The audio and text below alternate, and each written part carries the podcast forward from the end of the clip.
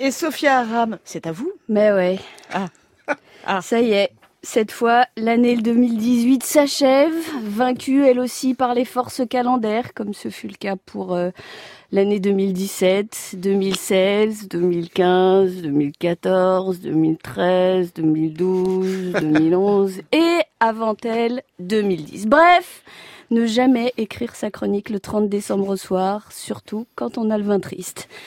Et dire que comme chaque année, après la mise en abîme consistant à s'auto-fourrer à la dinde, à se farcir la panse de mauvais foie gras ou de pâté en croûte, après avoir consciencieusement trempé sa bûche dans le Nutella pour nourrir les quelques huîtres ayant survécu à une mastication trop hasardeuse jusque dans nos intestins, après avoir terminé les derniers chocolats à l'eau de vie, pas parce qu'après tout, faut pas gâcher, eh ben, il faut encore se taper l'inévitable angoissé chronique s'interrogeant entre deux rototos sur le menu du 31. Sans déconner, j'ai pas la force. J'ai pas le courage d'attendre les mots du président nous expliquant que, bien sûr, l'année qui s'achève a été difficile pour tous, mais surtout pour ceux qui souffrent, et que l'année qui arrive n'interdit pas tout espoir, sans vraiment rien présager de très réjouissant. J'ai pas le courage ni l'envie non plus de croire à la magie calendaire. Il faudrait qu'on m'explique une bonne fois pour toutes pourquoi le fait de passer du 31 décembre au 1er janvier nous autoriserait à penser une seule seconde que par le truchement des jours qui passent, tous les espoirs seraient à nouveau permis et qu'il faudrait beugler le compte à rebours des dernières secondes qui nous séparent de ce renouveau avant de le noyer dans un dernier verre pour la route. La route, justement. Parce que oui, on ne compte plus le nombre de vœux du 31, ayant rencontré l'obstination d'un platane réfractaire à la naïveté calendaire et au cynisme de ses derniers toasts.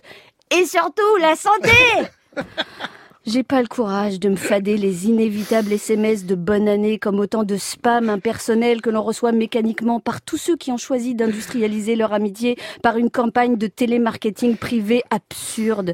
Quand est-ce qu'on pourra enfin s'avouer qu'en vrai on s'en fout et qu'on les lit même plus? Et si on était vraiment honnête, on aurait le courage de dire que c'est pas la peine de les envoyer. Mais et si. surtout, mais non, Ali, je m'en fous, je vous bloque.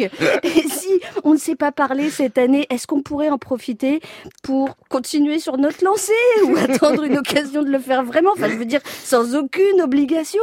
Est-ce qu'on pourrait au moins cette année éviter le traditionnel message du névrosé ayant recherché sur Google de quoi écrire Je te souhaite 12 mois de joie, 52 semaines de plaisir, 365 jours de succès, 8760 heures de santé, 5200, euh, 525 600 minutes d'amour Parce qu'à l'heure qu'il est, j'aspire plutôt à 525 600 minutes durant lesquelles on me foute la paix. J'ai vraiment pas le courage d'attendre le décompte de cette épidémie de SMS qui, cette année encore, tombera pile entre le nombre de gastro, la sévérité de la grippe et la cartographie des voitures brûlées. Tout ça me déprime d'avance. Mais comme je ne voudrais pas gâcher vos Bah réveillons, non.